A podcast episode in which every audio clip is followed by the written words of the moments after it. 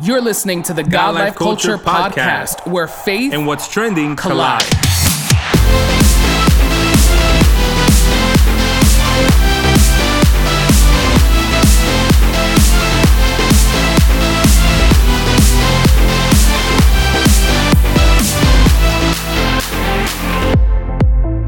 Welcome, welcome back to the latest episode of the God Life Culture podcast. This is Eddie. What's up, everyone? This is Miguel, and we are so excited that you are tuned in to a brand new episode of the God Life Culture podcast. Listen, today is a very special episode because for the first time, we have with us a guest co-host. Yeah. And this is super exciting because Yes. for the you know all of these years that we've been doing this, it's only been us two. And today, in person with us, yes, yes. we have a very special guest with us. So I want you all to introduce and help me introduce to the podcast Anna Grace. How are you feeling? I'm feeling really good. It's really exciting to to do this. This is a lot of fun. We're gonna have a really good time, really good talks, and uh, I'm just excited to see uh, what what we really talk about and and how how we dive into different topics that are are really important. So I'm just excited to be a part of it. Thank you guys for having me. Yeah, thank you for being here. And you know, it's been a couple of months since the last time you were on with us. You were our first special guest. Now you're our first special co-host. Uh, so you're really doing a lot of firsts with us here at the God Life Culture Podcast. Uh, but speak to us. What's new? What's been going on? I know you released some new stuff since the last time we spoke. So bring us up to speed on what's going on uh, in the Anna Grace world at the moment. Yeah, so so much has happened since the last time we all spoke. I've released uh, a music video for for one of my songs from my album, and it was Dulce. That was such an exciting one uh, to release. I worked with Stark Media Creatives on that one, and it was just a lot of fun. We filmed it in the city, and um, we just had like a really good time with it. Honestly, like COVID changed our our plans for that video. Yeah. we had like a whole nother direction that we wanted to take it in, but um thankfully god was able to open doors for us to still be able to put it out there and it wasn't one of those things that we had to just completely discard the idea but that was really exciting and um in like my personal life there's been so many changes um i um i was for a while i was working for for my church as the worship leader and i was uh kind of like a part-timer and i also had like another uh another job where i was working at a bank and um the Lord had really been like tugging at my heart about going full time and working for the church, but I was very hesitant about it because I was just like, I know what that entails. I know what that consists of, and I don't know if I have the the character for it. And um little by little, God is so patient with us. Yeah. But little by little, he just started revealing that the very things that I was praying for, sometimes he answers our prayers, but in different ways and Yeah. not necessarily in the package that we expect it to be in. And I had been praying for a while, like, God, I want to go into full time ministry. And uh, when this door opened, I was just so like, you know, blindsided by it. And I'm like, wait, but this is what I was praying for. Like, okay, God, I'm hearing you. So I'm actually on the road right now to being a credentialed minister for the Assemblies of God. So that's so exciting. Wow. Um, it's very different. Uh, I never honestly thought that I was going to go down this path, but that's just the way He works. Sometimes we have plans, and God laughs. Sometimes, you know. Yeah. But it's really, it's a really exciting new season. That's awesome. And for those listeners who do not follow um, Anna Grace on Instagram, you need to follow her because she has, I mean, I don't know if you just like research like different coffee shops and places to go to, but there's always a new coffee shop. There's always like a different place where you go get shakes from. I mean, I hit you up the last time, like, you know, this looks really Yeah. good. Like, I need to try that spot. Uh, so definitely, if you want to be inspired musically in your ministry, but also just find you know good places to have coffee, you definitely want to make sure you follow her on Instagram. This is very true. I'm a big, big coffee lover and a health nut, so I will find wherever I can, as long as it fits in my macros. Awesome. So, uh, you know, one of the lovely, uh, you know, opportunities that we have right now to have you, uh, you know, with us is to give your uh, you know, your thoughts on these topics that we want to dive into today. And it's very exciting having a female perspective yes. as well, right? Uh, so, you know, we're very excited. But one of the things that is very important that is pressing right now that we definitely want to take some time to acknowledge what's happening and take some time to talk about it um, is everything that is going on in Cuba right. and i think uh you know our social media you know whether it's instagram or facebook whatever it is the news you know this is something that it's everywhere you know? And i think oftentimes sometimes as believers and as christians we like to disconnect ourselves from you know things that may be happening globally or if it's not happening in our church or in our circle it's kind of not of a concern you know to us. But what's happening there is very serious and it's something that uh, you know we should acknowledge and talk about. So i want to hear your thoughts a little bit on you know everything that's going on and even the fact that you shared you know today with us you know earlier that you know you are uh, you know part cuban as well. So can you talk a little bit you know about that? Yeah i'm i'm very proud of where i where my family comes from. Even though i was born in the united states my my father actually immigrated from cuba and uh, my mom's Puerto Rican, so that's where I get both nationalities right. from. But um, yeah, what's been what's been happening in Cuba? I've I've just constantly I've made it uh, I've made it um, a priority for myself to spread the word as much as I can about what's going on over there.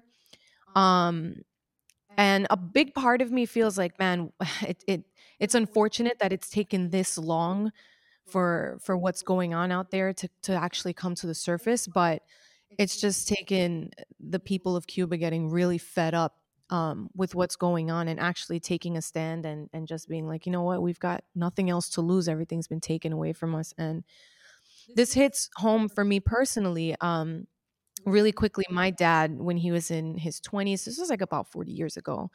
Um, my dad and his brother left Cuba, and just like a lot of other Cubans who've done it at the time, um, just kind of like hopped on a raft and and swam over uh, mm, yeah. to the states. And uh, my dad was one of those, and he did it in fear for for his life and for his future of what what that would have looked like in Cuba.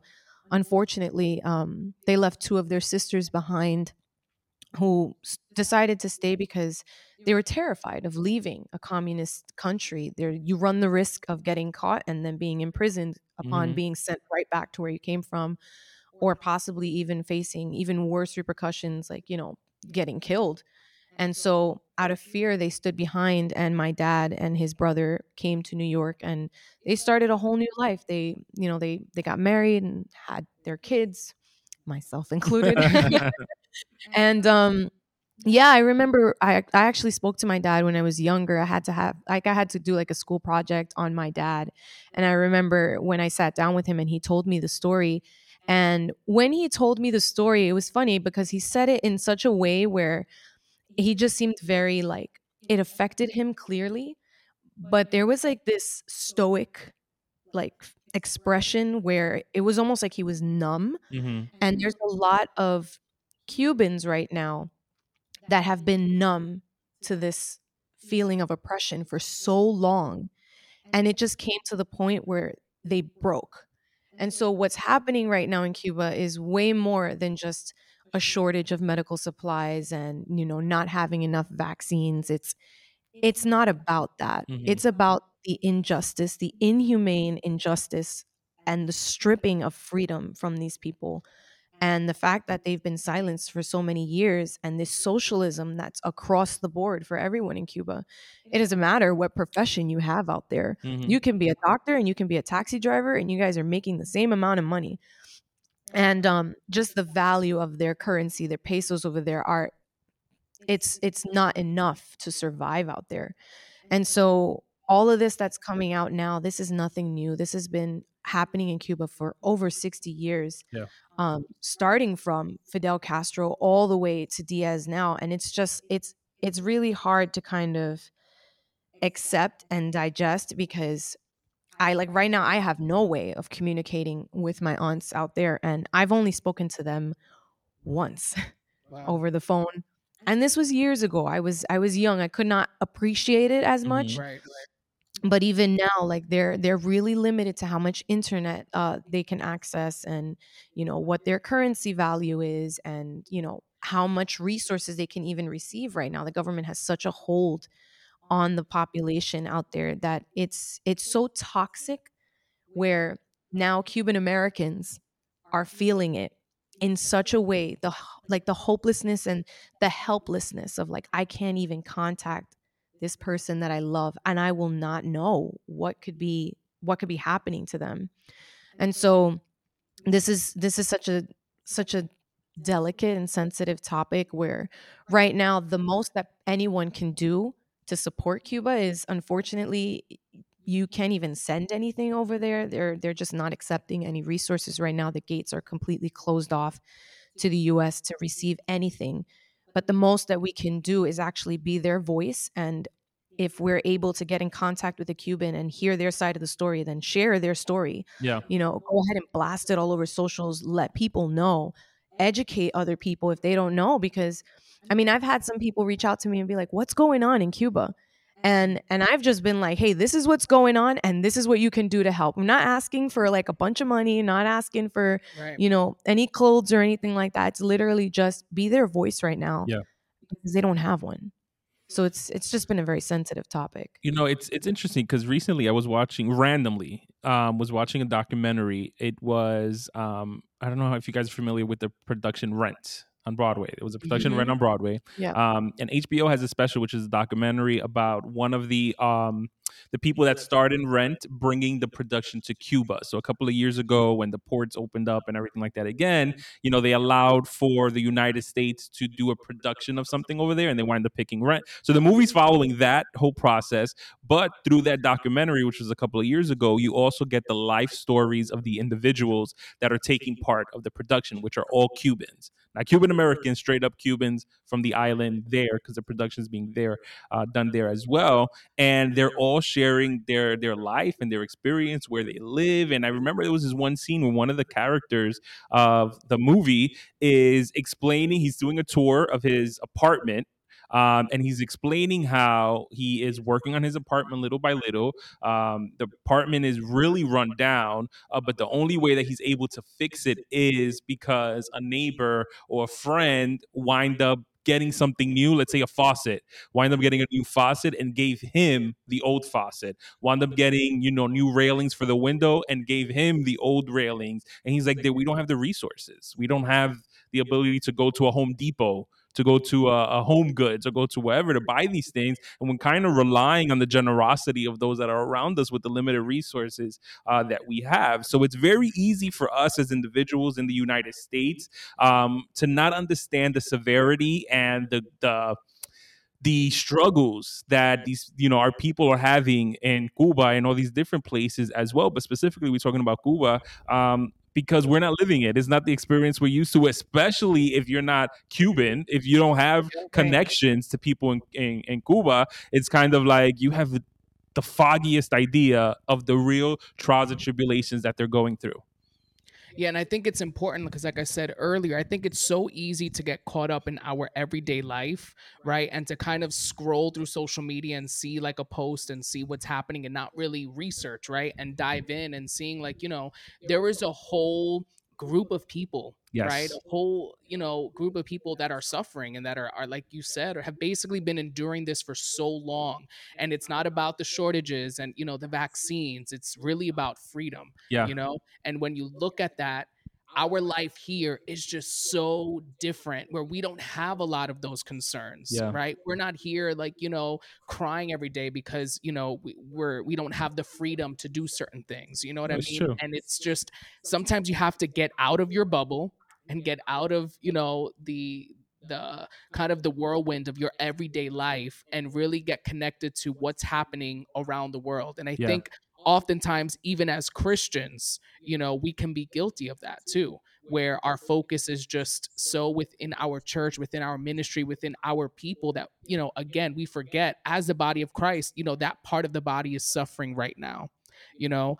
And um there like you said there's so many things that we can do. And it's funny that you mentioned about sharing on social media anna because i think that um people who sometimes do that may feel like it's not enough or may feel like I'm just sharing this, but I'm sharing it because everyone else is sharing it, mm-hmm. right? And they may struggle with that, like, you know, am I being genuine? Does it come across like I actually care? I'm not even Cuban or I'm not even Hispanic or Latino. Like, you know, does it come across like I'm just doing it because it's what's trending? And yeah. we kind of saw that, you know, with the other protests that took place, yes. you know, the Black Lives Matter movement and, yeah. you know, all of the police brutality and people reposting and resharing, where it's like, you know, is there anything else I can do? Yeah. You know, um, where it doesn't come across like I'm just sharing this because this is what people are sharing right now, you know? Mm-hmm. I think the one of the major differences, because I've thought about that too, but I think one of the major differences with this case is that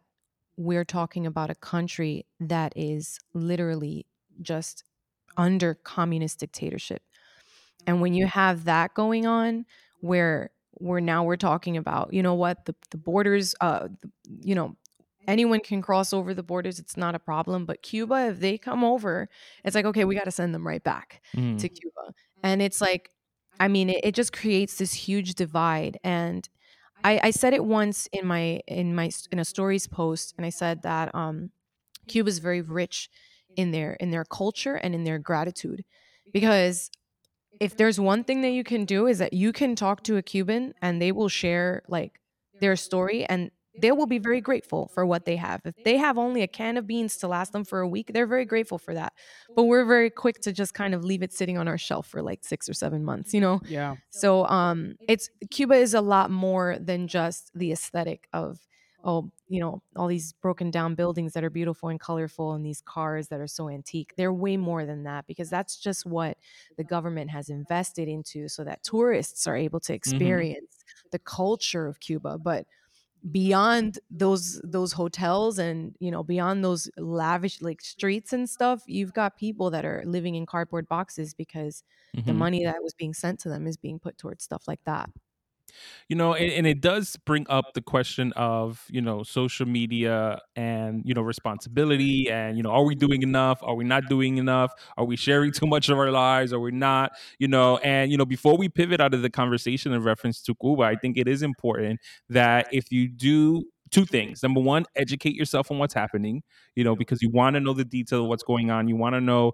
you know, what the issues are, um, and if there's any resources out there to help, and also share it, you know, because the idea also is is that you don't want to be one of those people that just share to share, and then someone messages you like they've done to Anna, and then you're like, uh, I don't really know what's happening. I just, you know, it's just what's happening, so I'm sharing it. You want to be educated enough to then educate others. Uh, but we do live in the age of social media, in the age where you know everyone um and not everyone because there's some people that are different other people live off the grid or whatever but it is easy to pull, fall in the pitfall of just sharing way too much on social media yes. you know where there's times where you do want to you know some people do social media just because they like it other people do social media with the intent of putting their life out there, hoping to be discovered by something or someone.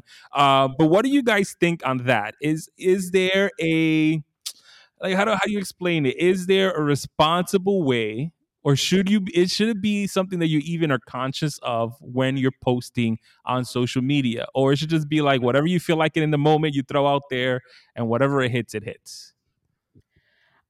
I think again, there's certain things that just come naturally to who you are as a person. Mm-hmm. You know what I mean? I think like speaking for myself, naturally, I'm just not the type of person to put certain things out there. Yes. So it's like that's not even in my character to do that mm-hmm. or lash out at somebody like that. so I'm not putting that out out there. So you're you know not starting I mean? any Twitter beefs with anyone. No, like I, I'm like I would never go under someone else's post and tell them like why they're doing that. Yes. I don't like what they're wearing, like yeah. why they're with that person. So that's not what within my character. So to me, I don't find it difficult to navigate those things yeah. personally because I'm like, I don't I would never do that. Yes. Like, that's crazy for you to do that. You know what yeah. I mean? Um, but you know, the the idea of sharing, uh, you mm. know, and what to share, what not to share. I think, you know, again, it's that motivation aspect. Why do I want to share this? Yeah. You know what I mean? And that I've had to do, check myself. And you know, why do I want to put that out there? You know, mm-hmm. why do I want to post that? Why do I want to put that quote? You know, is it is that a subliminal message to someone else? You know what I mean? Like, why am I yeah. doing this at this time? You know, and again, it's just you have to constantly keep yourself in check and know that with certain things that you post, if there's like something else underlying, you know, there will be consequences in a way. There will yeah. be, you know, you'll ruffle some people's feathers. And mm-hmm. if you get comments or you get people saying things, it's like you should have seen that coming. I mean, you, mm-hmm. you did put that out there. Yeah. You know I, mean? I don't know. What do you think, Anna? No, I agree. Actually, I, I kind of listed out like three three very important like to, uh, pointers that I would say uh, that tie in with that whole situation of being yourself on social media. And like one of them that I actually listed out is being yourself doesn't mean you expose everything about yourself. Like it doesn't mean that absolutely everything that happens in your life has to go on social media. There are, I believe that there are some things that that merit privacy. Yes. And it just deserves to to be that way so that way these are memories that you can share for yourself and kind of keep for yourself. So that way moments like this for example, you can you can share it and it's it's like okay, well this is the appropriate time for sharing it.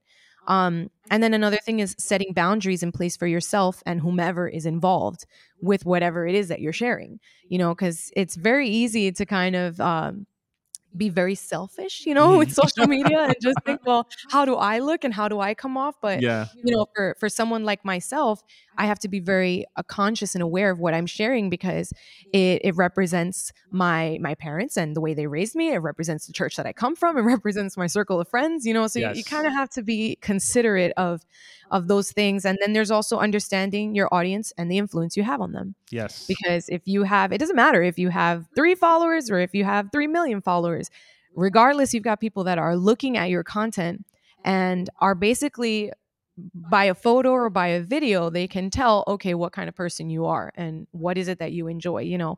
Just by mm-hmm. me sharing on my stories about coffee and stuff like that you can pretty much guess okay she's a coffee lover. You know what i'm saying? So it's like little things like that that it, it seems obvious but it can be photos that we think are like well this is nothing to me. Yes. But to someone who's who's watching or who's looking at your your photos or your videos and stuff they'll immediately think oh well you must agree with that. Yeah. And that's where it's like it's a little tricky like you've got to kind of set those boundaries of like okay well what deserves to be on mm-hmm. social media? You have that control yeah, I think it's true, and I think you know one of the things I think was your second bullet that I think that a lot of people do not abide by is the fact that everything that they post represents them and everything that they're affiliated with. You know, there are people that just post stuff and don't care whether how that looks on the church, doesn't care how that looks on their ministry, doesn't care what that looks like about their circle of friends, uh, because they're being their true, authentic, raw self. Um, and it's kind of like really like you really got to see that that does have an effect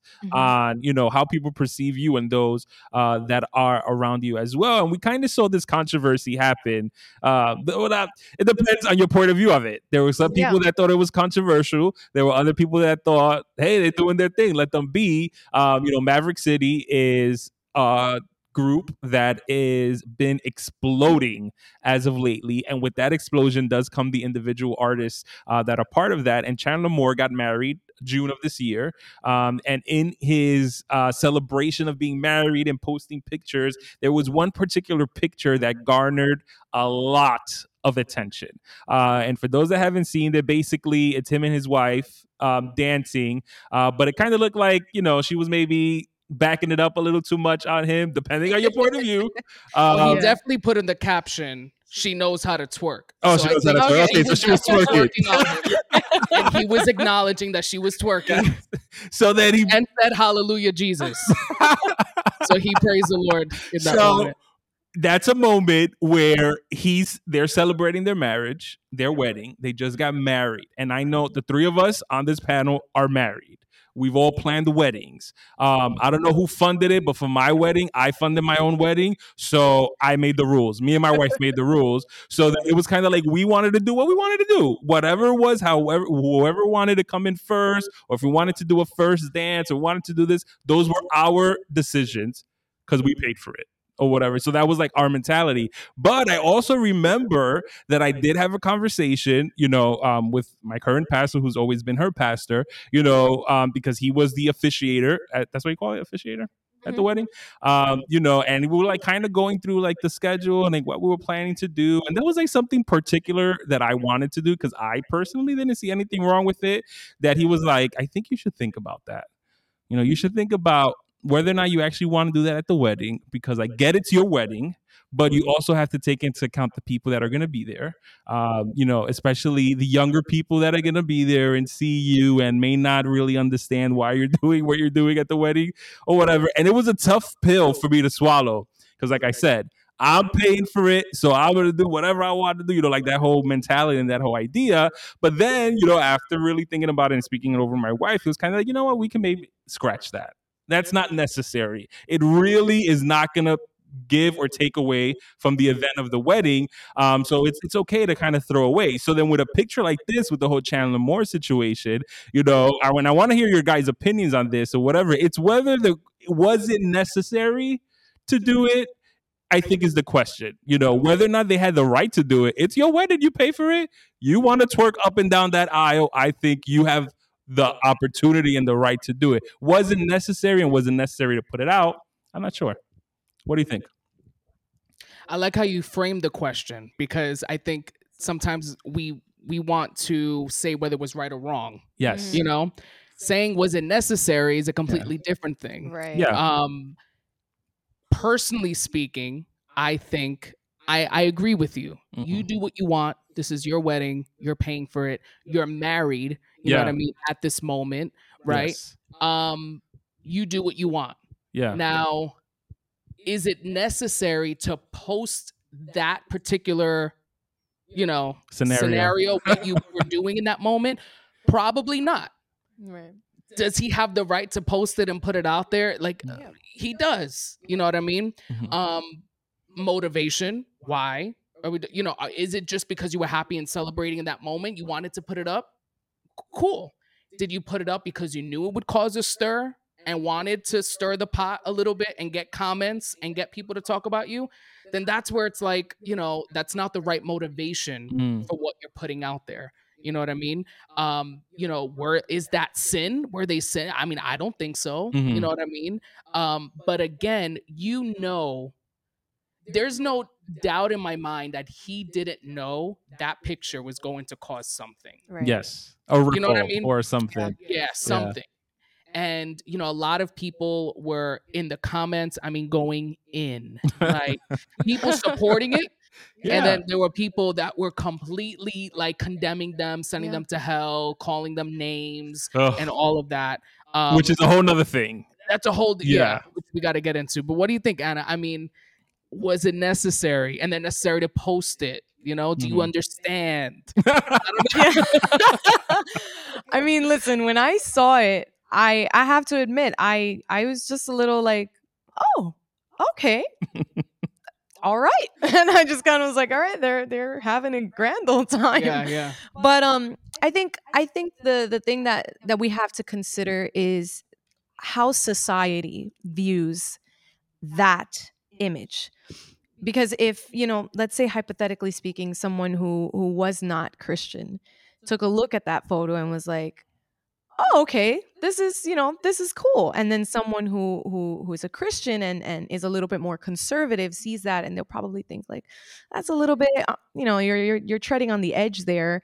Um the problem is that when when we start to do certain things that the world would consider as like oh that's that's fine that's okay i think there's just a very fine line and and it's very visible you know but but sometimes we kind of take it a little too far where we just want to be so transparent and mm-hmm. so relatable and so accepted that we're willing to kind of sacrifice certain things and i think that i agree it was not i don't i don't personally don't think it was necessary to post it but then again you know we don't have a say in like mm-hmm. what he can or cannot right. post um but i think he sh- he it, there could have been it could have been taken into consideration the fact that maverick city is very heavily in the limelight right now um, and also their their Spanish uh, mm-hmm. culture that yeah. they're bringing into their into this this you know community of people.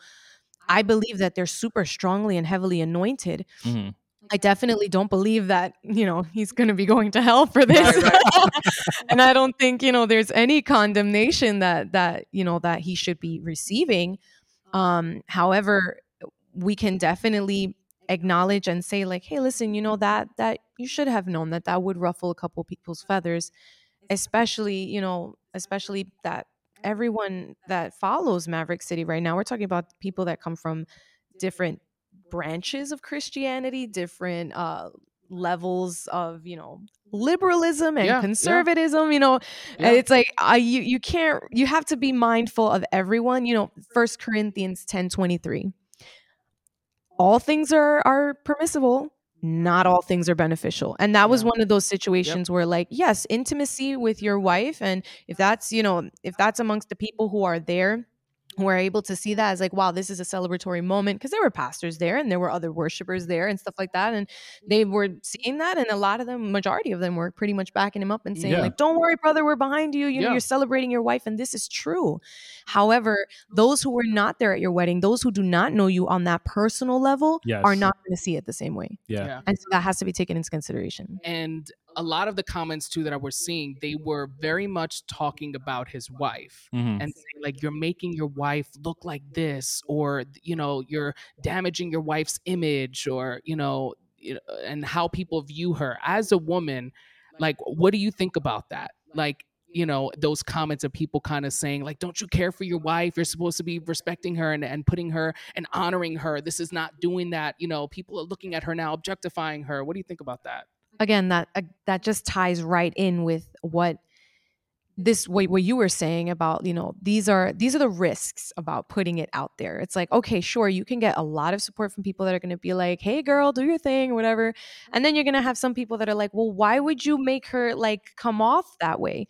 I personally didn't really uh i didn't see it as like you know oh, he's belittling her womanhood mm-hmm. or making her less than a woman. I didn't see it that way because at the end of the day the two shall become one. So it's if anything it was it was an equal like you know in terms of like the weight of if you I guess yes. you can say blame game. Blame. Yeah, yeah, yeah. yeah. They, they, bear it together and mm-hmm. and I mean if you look at it from their perspective, if we if we take a step back and kind of look at it from their eyes, when when Chandler was receiving all of those comments, who was there? I'm pretty sure right there next to him saying, don't worry i know what yeah. your intentions were and right. and we'll get through this and they we have to kind of put ourselves in their shoes too mm-hmm. where they probably didn't have that malintent but i believe that they were coming from a position of relatability because yeah. everyone understands that yes. that particular thing i don't care what anybody says everyone has tried at some point or another tried to work and so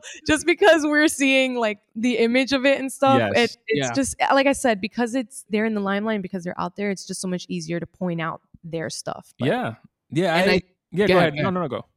I, I think this also opens up conversation because something that you said, you know, it's, you know, she's like, well, everyone has tried it, you know, mm. but the reality is, you know, if we went into people's homes, mm-hmm. you know what mm-hmm. I mean, and mm-hmm. saw what everyone did away from social media. And it's like, you know, don't act holier than thou either. Yes. Right. You know what I mean? Yeah. And I think that this also opens up a conversation of, you know, sexuality in the church mm-hmm. where it's like, you know, because I've definitely have seen married couples that don't touch each other, it looks mm-hmm. like. And it's like, you know like that's also like what do you say about that it's like mm-hmm. there's no affection there's yeah. no anything there and it looks like like are you guys okay you know obviously no judgment there yeah. but then you look at something like this where it's out there mm-hmm. and in mm-hmm. the open right there needs to be a balance so i think all right. of those people in those comments who are saying these things it's like you know then what is that what what is the godly example what is that yeah. godly image what does it look like mm-hmm. you know mm-hmm. publicly or on social media and i think you know uh, i think israel was the one that put this up that was like you know there's so many things that you all do in your private life that's horrible mm. and that you know can like get you into real trouble and they're doing obviously something you know uh, they just got married and this is a, a god thing and whatever you know so again it's like that weird place to find yourself in but at the same time it opens up conversation yeah that i hope uh, you know, ministries out there within their youth groups or whatever just kind of talked about this because Mhm. this is something that they all saw, Mhm. you know. So it's like, is it okay for one of them to, you know, you know what I mean? So just that conversation I think is important to uh to have. I I know for for me when I saw that and I saw the comments that were rolling in, I had the only like traumatic memory of when I released the cover of Hello Oh yes. and I was just like I felt for him. I felt for I was like, "Oh no, I know this feeling cuz I I've been there where it becomes a point where you're just kind of like Oh my gosh, did I did I just destroy my my my career and like Yeah. am I am I still saved, Lord? But um I know that's why when I saw that I was just like I have to admit I did say like Lord, please protect his heart because this could be very overwhelming Mhm. and and you could be having a lot of people that instead of uh, celebrating the fact that he got married will be bashing him and shaming him for for a photo that he that he chose to put up Yeah. and it's like okay we we, we have to kind of discard the fact that he did that because i'm pretty sure that after he posted it he probably did get addressed by some people that were close to him because he did put out an apology for it Yeah. um, and so we have to acknowledge that, you know what, the, the man is able to receive correction and Yes. instruction and was able to acknowledge that. Did he have to do that? No, he didn't owe anyone an apology, but he went ahead and he did that. And so at this point on, we cannot just discredit the fact that he is an anointed man of God and we have to tread carefully when it comes to addressing things to other people because you you don't want to break someone's spirit at the same time. Yes. And at the end of the day, I'm sure all those people still listen to the music. Oh, Yeah. absolutely. Right? yeah. I mean, but it reminds me of like years ago when, like, you Mm-hmm. know, like I think you even mentioned it, like, you know, and uh, so many different rules across different churches, and you know, women can't wear pants or jewelry, but you know, it's like the church would have that rule, but they all love playing Christine D'Clario before their service. Mhm. you know, Yeah. So it's like we wouldn't invite her, but we love to listen to the music and love Yeah. to, you know what I mean? Yeah. Again, it's just something that I think you definitely do have a responsibility Yes. over what you post Yeah. and over what you you know put out there you know into the world because again it could be for uh you know positive or a negative and you know speaking about you know maverick city and all of that you said it before they are booming right now Yeah. we talked about them uh you know their songs and their latest album and funny enough you know a clip was going viral not too long ago where it was uh, Shawn Mendes in a podcast and he was talking about uh, you know an encounter he had with Jesus while listening to a Maverick City song. So he kind of talks about um, that he's in a place in his life where he now understands the power of music. He was saying, and he says that he grew up atheist, Mm-hmm. um, but now finds himself becoming more spiritual Yeah. Keyword spiritual. And he says that he was listening to Maverick City song and he said that he was crying and had this moment where, and I love how he phrased it. He said where he felt like something was leaving him. He Mhm. said that type of cry. And I Mhm. thought that was really interesting. And he said, you know, something I've grown up believing is fanatic Mhm. and not science, not the truth, now feels like home you know and again that clip was going viral people were talking about it um you know what are your thoughts on this whole you know uh this clip right that was going Mhm. viral so many people posting it of you know someone that's like in the mainstream like Mhm. everybody knows who he is eh, saying you know i heard a maverick city song and i was done Yeah. I think that uh, I saw a lot of the interview actually, because there's a lot of people that just saw the clip and were like crying, "Oh, Shawn Mendes giving his heart to the Lord." No, wait, there's a process that's happening, um, you know, and you know the podcast in itself is um, it's called um, the Man Enough podcast. So basically, they had Shawn Mendes on because they were speaking about manhood and you know um, men being able to express themselves and you know all that other stuff, whatever. And in a moment where he's speaking about being a man and being vulnerable, he enters into the conversation about spirituality. And he enters about, you know, and like you said, he starts speaking about this is a new venture for him. He something that he thought was like made up and it was just like crazy people would only talk about he actually experienced for himself. So this is you know, there's a lot of layers to this because you look at it from the Maverick City angle, which is, you know, Maverick City is full of people who have been on a journey of being of service and leading worship individually, coming together, and now they're exploding and, you know, they're having an impact not only on regular old folks from New York, uh, but also these quote unquote big celebrities who are also coming across their music and because of the anointing behind it are being impacted by it. So that alone, I think, is crazy and is a testament of what God is doing through their ministry. Now, when we see someone like Shawn Mendes speaking about it, what that does is that it introduces the conversation into a different platform. So this is a, po- a podcast that is not a faith-based podcast. This is a podcast that has a music producer. It has the guy from Jane the Virgin. Um, I think his name was like Rafael on the show or something like that. For those that watch uh, Jane the Virgin, uh, you know, just regular old like celebrity people, people that are in the industry are now speaking about this idea of spirituality. Which, if you're a fan of our podcast, we've been speaking about it from the from back in the day when Snoop Dogg released the gospel album, Kanye West was doing his um, gospel Sundays, and all these other people. Uh, you know, there's a wave happening where a lot of people, and to the point, celebrities are connecting or are being interested in spirituality. What do you think, Anne? Yeah, when I when I heard it, um, I was I was really I was thrown off because I was just like, wow, I did not expect this reaction. Number one, I didn't even know he was an atheist, mm-hmm. and number two, the fact that he shared that he was so moved and and was crying when he was listening to Maverick City um and and the fact that he had you know this experience and and shared that he felt like something left him and that he felt like home i was like that's really profound like we cannot just discredit that like that was a huge deal. At the same time i couldn't help but really like i remember just pausing the video and just thinking like to myself like what just happened here? I'm, like, I'm like, what? Because like it's it was just so it was just so different. Yeah. Right. And and and like I said, I I did have a moment where I was thinking about it and I was like, okay, you know what? We have to we have to see this like we have to see this as this was an experience that Shawn Mendes had. Um whether or not he had a life-changing encounter or or I should say a soul-changing encounter God knows. Mm-hmm. God knows what happens behind closed doors when he's not in front of cameras or in front of a mic like what's really going on in his heart.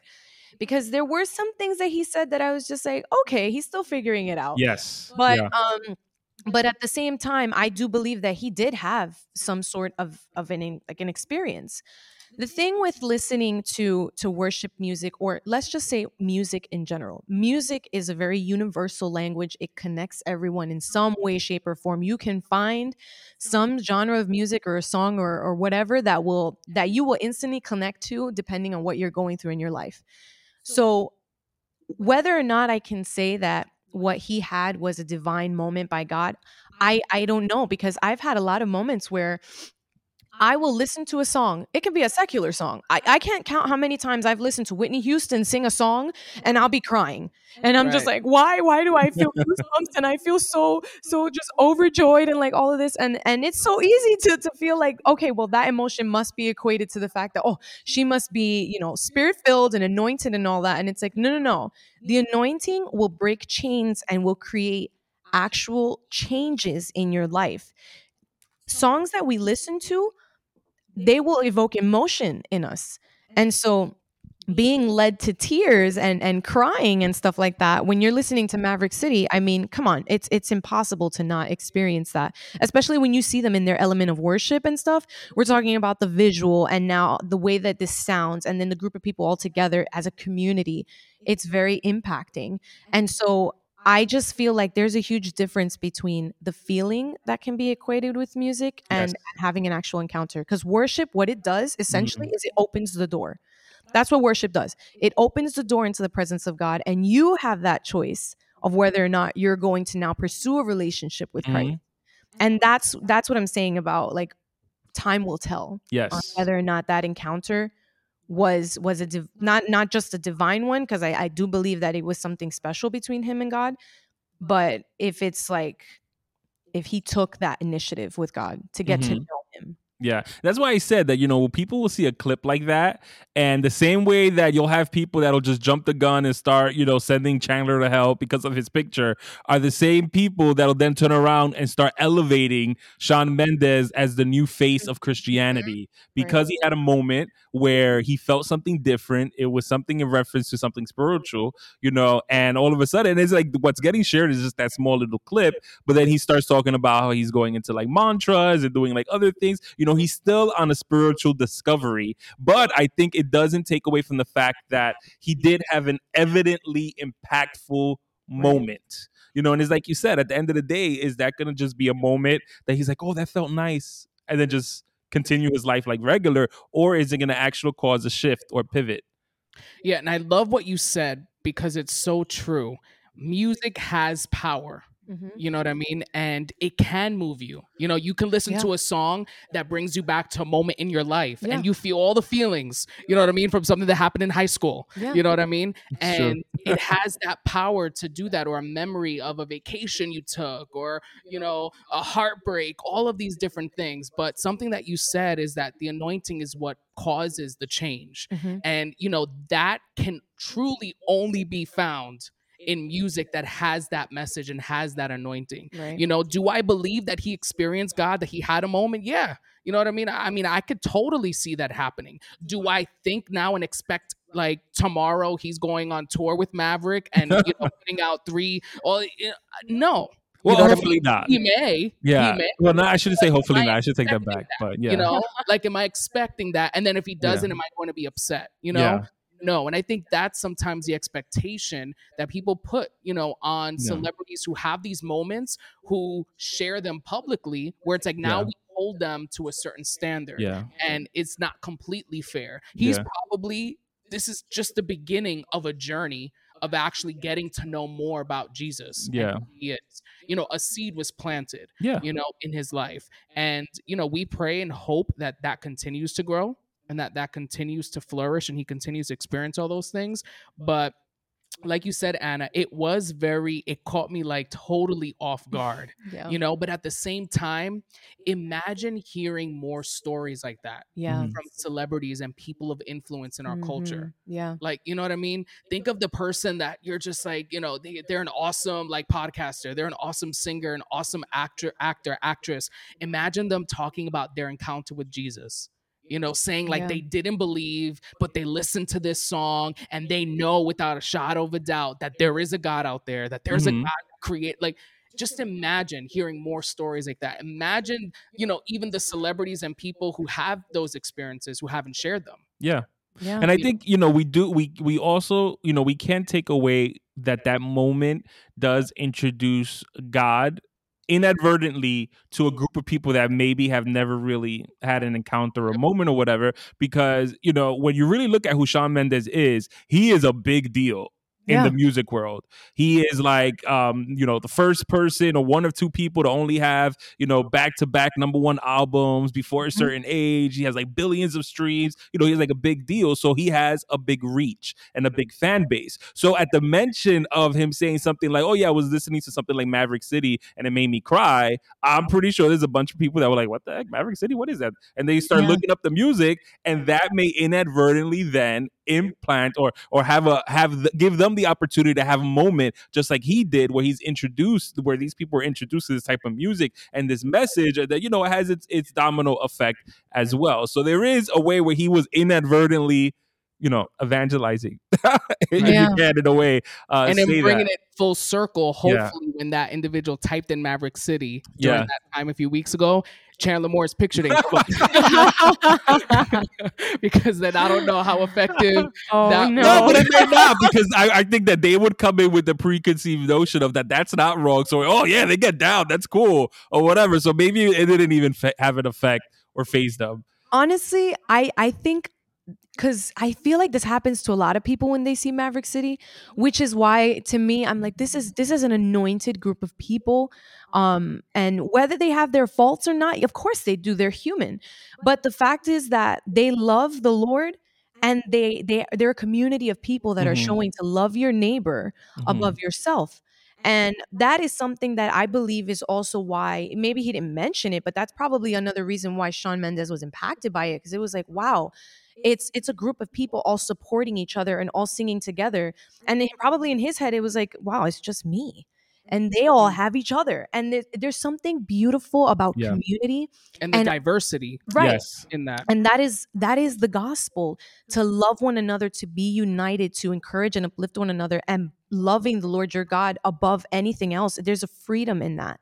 And i mm-hmm. think that when when people like him or or anyone else honestly who are in that stature of being well known are mm-hmm. able to see something like that and think wow you know what? It's not about competition it's literally about drawing close to other people coming together and and just loving on god together. And there's something beautiful about it and i and i know that's why so many people get so touched and so impacted by it because that sense of community. Yeah and i think you know even in some of their videos uh you know maverick city and all of that there you you do see an element of creativity and you see an element of uh, you know they they do try to uh, you know worship in different ways or you know whether it's a setup you know i'm thinking of like the their latest album you know the light above the head and now like so many people were inspired and you look at videos and they look like that they try to kind of like not copy but they take do, inspiration. but, yeah, they're inspired. inspired, yeah. inspired by it right?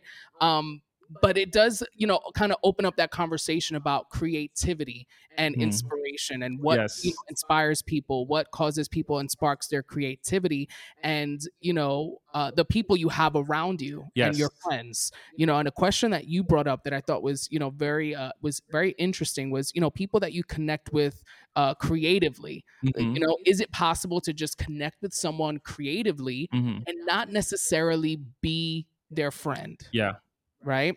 I thought that was an awesome question. What are your thoughts on that? I mean, I, I don't know. There was like randomly the question um, came to mind. I think similar to you know Anna shared off air, it like kind of like made her like take a step and like think and like dive in uh, was just something like random that popped into my head and then i started to think you know i've worked with a lot of people you know in my life whether it's in ministry whether it's in other things or whatever um, and you vibe with the person you have fun you volley you come up with something great you produce something that's impactful or whatever but then you kind of sit back and think like after that's done it's kind of like all right bye thank you and then you like go your separate ways uh, but it's like hmm, interesting. So it's kind of like, and then we use the term friend so loosely, you know, where it's, oh, that's my friend. But literally, the last time you spoke to them was when you did that thing three years ago or whatever, is, you know, can you connect with someone creatively, have a good time, a good moment, do something great, but they still not be your friend? Really? I think yes. Mm-hmm. I know it's because, it, like I said, I, I had a hard time with this one because I was like, I was evaluating myself and I was just like, wait, are I created with these people? Are we not friends? like, and it's like, no, yeah, you can you can have like, you know, your people that you feel most connected to when you're creating with them because you have like the same vision or you mm-hmm. vibe well together. But then there's like those people where it's like, okay, when life is like life is like crumbling and you're not feeling creative and you just feel like okay i just need to get this out and i just need to talk about it then you you you contact your friends mm-hmm. jesus had 12 disciples but the ones that were closest to him were um was it Peter, James, and John. Mm-hmm. And so it was like, okay, well, what about the rest? And it's like, no, no, no, they mattered. They mm-hmm. were they were his disciples. They were the ones that he called to come with him to go through ministry with him. But there was those three that they were like the beloved, I guess you can mm-hmm. say. And it's like, I don't I, I know that was intentional with Jesus because there's so much about the things that Jesus has gone through while he was on this earth that that are examples for us to to know that he was 100% man while he was here mm-hmm. and that he's gone through everything that we've gone through. There's nothing that we can go through where we can be like God doesn't understand. It's like no no no. He he he understands. Um and so when I when I had a moment to kind of think back on this I'm like yeah there are people that you will sit down with and you will create with them and you will build that sort of connection with them. And then there are other people where you will just feel more inclined to share a little bit more intimate details about your life and you might consider them to be a little bit more of a closer friend and serve in that and like in that sense in your life. So I believe that everyone that we come into contact with they're mm-hmm. serving a particular purpose in your life. So just because you have this one person where you connect with and you're like, oh, we write songs really well together, or we just work on stuff really well together, we must be best friends. And it's like, no, that does mm. not mean that. you yeah. know, that does not. it's like, okay, you know, you may see someone as a motherly figure, but that's not your mother. You yeah. have someone who is your mom. Yes. And you just see that person in that light. So you have to, we have to call it as it is. But however i like i said i do think that we can build these really uh, strong relationships with people that we create with because that's something that matters to us if we're creatives so yeah we're gonna see it in like a, a high regard but there's yeah. definitely a difference yeah i agree and i think there's also like there should be an understanding of that mm-hmm. like that's something that again should be understood um, but then you get those people in those cases where it's like they're offended that mm-hmm. weren't invited, or they're offended that you know you didn't contact them, and it's like you know we well what we did we you know excelled in together in that particular area but again it's like there's other areas of my life. Yeah mean? So I think, you know, and I know you could definitely relate to that. There are people that, you know, you do, well, you do videos with your husband. You better like, you better relate to him and be friends with him. But, you know, like you may have done things and collaborated with different people, you know, and in that moment, it's not like you're not treating them like they're not your friend. You mm-hmm. know what I mean? Or right. like you're, you wouldn't say, well, he's not my friend. He's just like, you know, this, but you know what I mean? Yeah.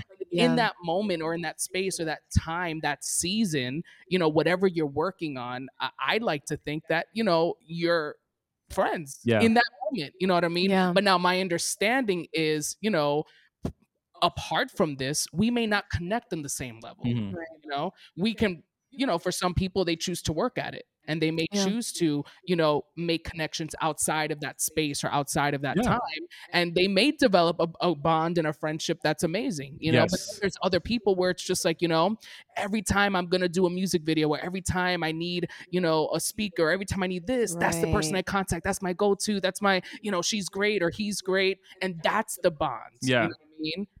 That was something that when when i when i started working with my team that was something that we made that we made sure that we put that like at the forefront of our of our relationship working together. Because like you know me and my manager we're we we're in different places in life. Yeah we're both married but he's he's a father and he has other artists that he works with whereas with me um, i'm not a parent yet and and i'm not really i'm not really focusing on other things other than my ministry and what I'm doing right now with my husband and with my music and stuff like that.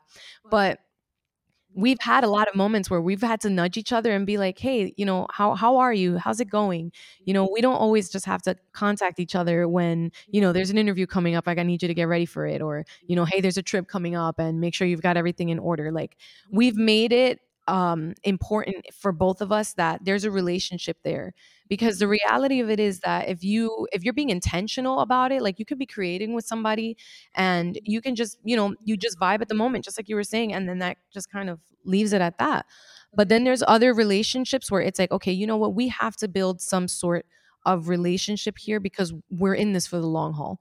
And i and then i know that that's something that if you're working on something with someone, you know, like you and Eddie, for example, I'm mm-hmm. pretty sure this goes, this friendship goes beyond being on a podcast together, you know, and that's something that you can hear it even when when listening to the podcast. There's there's mm-hmm. a you you vibe well together, but you can tell like there's there's history there, there's a relationship there, and that was mm-hmm. intentional. And I feel like you that's why this tr- this question was so tricky because at first I'm like, yes, you you can be you you know there can be a separation, but then I'm like wait, but I'm friends with the people I create with. like texting people, are we friends? I'm like, yeah. It's like reevaluating my circle, and I'm like, wait. but you know, it's funny because you say that, but like we've even had to check ourselves on yes. that. You know yes, I mean? we have. Uh, yeah we could be friends and have that, but then we get so caught up in things where it's like that just becomes our topic of conversation mm. and mm-hmm. that just becomes what we're doing. And it's like, you know, okay, how are you? Like, yeah. we definitely had those moments and conversations where it's like, okay, like for a long time, we've mm. only been doing this. Like, yeah. So, yeah. yeah. Like, let's not talk about that right How are you? You know yeah. what I mean? And again, having those moments again when you say it's for the long haul you have to recognize that with yeah. that person and with those people who you say you know i don't want to just work on this project and you know, not see you to the next project. Like right. I really want this to be, you know, where we're in community together, we contact each other, even if we're not in the same state or same, you know, town or whatever, there's a relationship there beyond just what we did. Right. And oftentimes yeah. I think that makes the next thing you do that much better. Right. Yes. Much, you know, more fun, you know, enjoyable. I don't know. I think again, I, I definitely I love the question, but I think, you know, you can have both. Yeah. But there also needs to be that understanding. I mean, we see this also, um, like at work, for example. Like when you work at an establishment or whatever, you have like your work buddy. And it's like yeah. you're with them eight hours a day. This is the person you chill with. Y'all go out to lunch, y'all do all this stuff together, whatever. One of you leaves the job. nine times out of ten, maybe you hit each other up on social media or whatever. But then it's like that uh, that that relationship kind of like disintegrates or like changes yeah. or whatever for whatever reason. It could just be that the person got super busy you got super busy or you know it does bring up the question about proximity where there are certain people that you connect with just by proximity. And unfortunately i saw this um, when i got married so it was like I had a big crew of people I was around with in Brooklyn. I had a whole bunch of people I was with for years, 20 years, 10 plus years or whatever. And then all of a sudden I got married, moved 40 minutes away and it's like all those relationships just yep. the wind took them. And it's kind of like what like what happened like i thought we were like putting but then it also teaches you where it kind of it puts you into this perspective to then self-evaluate and be like were we really friends? Or was it just proximity? We saw each other three to four times a week. We were in the same ministry together. We were, you know, doing stuff together, whatever. Once I removed myself from being close, it's kind of like that's the only thing that connected us. I don't know if anybody could relate to that. I don't know. Mind blown. Oh. I'm like, is she gonna chime in? I saw she's doing like sign language. I'm having all sorts of mind blown moments here. I'm just like, oh wow.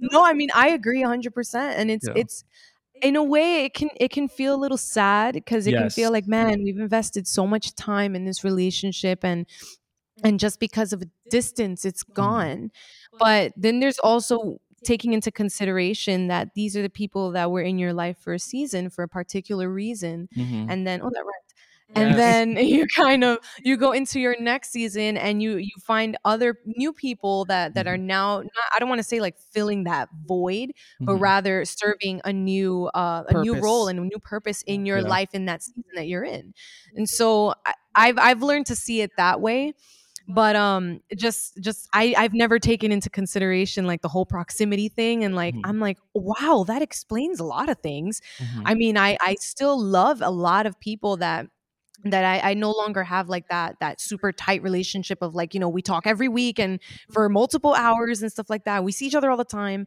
but there's still a love and there's still an appreciation for the for the role that they've served in my life but it's just it's crazy how how distance will do that and mm-hmm. and that would that's really a real test as well yes. of like lifelong lasting friendship and, and stuff like that so that's that's amazing yeah and i think that's that's the key word is a test because they are people who i've maintained great relationships with yeah. i've had people who've even moved farther away states away or whatever and it's like we continue to maintain a good relationship um and it just winds up being like you know some people it's it was just for a season and then other people i think from personal experience, you realize you really weren't friends. So it was like I was the person that was putting more value in the relationship that should have been put in it. And because of maybe being naive or I don't know what it was, you know, I could have swore Will Ryder dies. And then you start to look back and evaluate and like, oh no, man, there were so many sides. Why didn't I see it? And you know, it's kind of like, all right, you live and you learn. And I love that all the topics that we kind of covered today are topics that really challenge us, mm-hmm. you know, and really if you want to again like you know uh, have these moments or encounter these moments you know with god and have those moments encounter people and yeah. develop friendships and have friendships that last and go beyond just a moment or a season or a situation um you know you you have to ask yourself these hard questions and process these things and i think that that's what makes this difficult you know mm-hmm. it's hard like even what you were saying you start evaluating yourself you know like you know this person i've worked with you know they but i like i consider them a friend you know mm-hmm. and sometimes those conversations can be hard when maybe you've realized like but maybe i haven't been that friend right. yeah we've allowed this to kind of come in the way you know and in the same way we kind of have those conversations with our friends i i pray and that we have those same conversations about our relationship with the Lord. Yes. you know, what distance have I created, mm, you know, between yeah. me and God? You know, what things have kind of gotten in the way? You know, am I only going to him when I need something? Am right. I only going to him when I want, you know, something, when I want a prophecy, when I want to hear, you know, this, when I need a new job, wow. you know, when I that's need good. a relationship? You know, what distance am I kind of creating um, in those moments? And that's a hard conversation to have with yourself. And I think that a lot of people in the pandemic had to come face to face with that, where yeah. they had a only by proximity relationship with God because they went to church a couple of days a week, because they were involved in the ministry, because they were actively participating. You know, that was their relationship to God by proximity. The minute those things were removed, and now they find themselves at home having to figure out uh, am I supposed to like worship God by myself in my room? Is like, yeah, buddy. But it's like they didn't know. They they never built and cultivated a true relationship with God. And now a lot of people suffer spiritually. Other people were lucky and they figured it out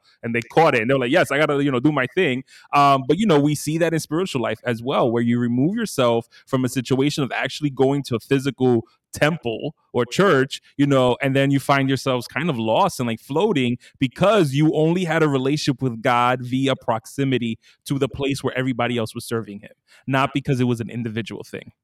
That's incredible. And it's so true.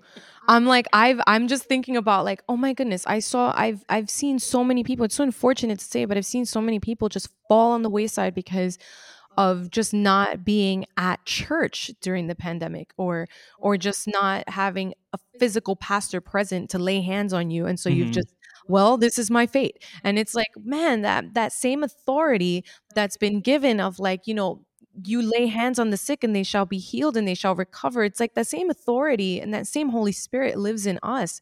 And so why why do we feel like we can't tap into that power and that authority? It's because unfortunately a lot of people have used the church as a crutch mm. and will continue to consider the temple to be well this is where i go so that i can tap into god's presence and have just completely bypassed the fact that the holy spirit lives in us. He's, he doesn't live in the temple he lives in you you know? Mm-hmm. And so that ark that that that secret place is like okay well you can tap into that by going into god's presence. And so it just it, like you were saying it just it brought so many things to light about people's relationships with the lord because you could have either drawn closer because you're like, all right, you are all I have right now. And like you have mm. always been the one I had.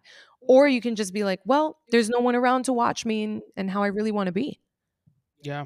So, and again, hard questions yeah. that have to kind of process and ask ourselves. But I pray that uh, those of you who are listening are challenged to ask yourself these questions, challenged to think about these topics, and you know, even right from the beginning, talking about Cuba and in praying for you know the people there and and praying for those who are suffering and the families who are connected and you know there as well. Just again, all of this falls under you know our responsibility as a believer as well. You know, yeah. to care for those those individuals to pray for them, but also to care, pray, and maintain and cultivate relationships with people in our everyday life right. yes. and those who we work with and those around us. So I just pray that again, this podcast was inspiring and that you, uh, you know, leave this episode uh, just inspired and encouraged to do your part and to ask yourself these hard questions um, you know so we can ultimately see that change that we want in our lives.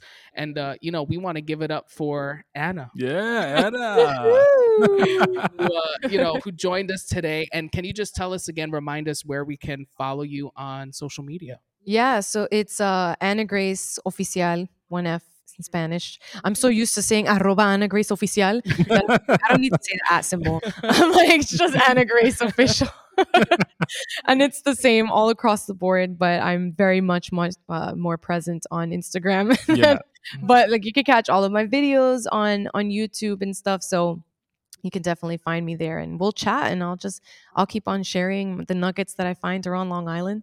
Yes. And, and like other things that are coming up. So I'm I'm excited because there's definitely a lot of uh, fun things in the works. Great. And uh, some things that I I'm I'm working on with uh with my with the label and then some other stuff that I'm working on for from myself. Good. So I'm very excited to be sharing that very soon. But there's there's things happening. We just gotta keep on um, pushing the gospel out there and letting yeah. people know that there is hope, especially yes. uh, in these times that we're in right now. Awesome. Yeah, you definitely will not be a stranger. You know.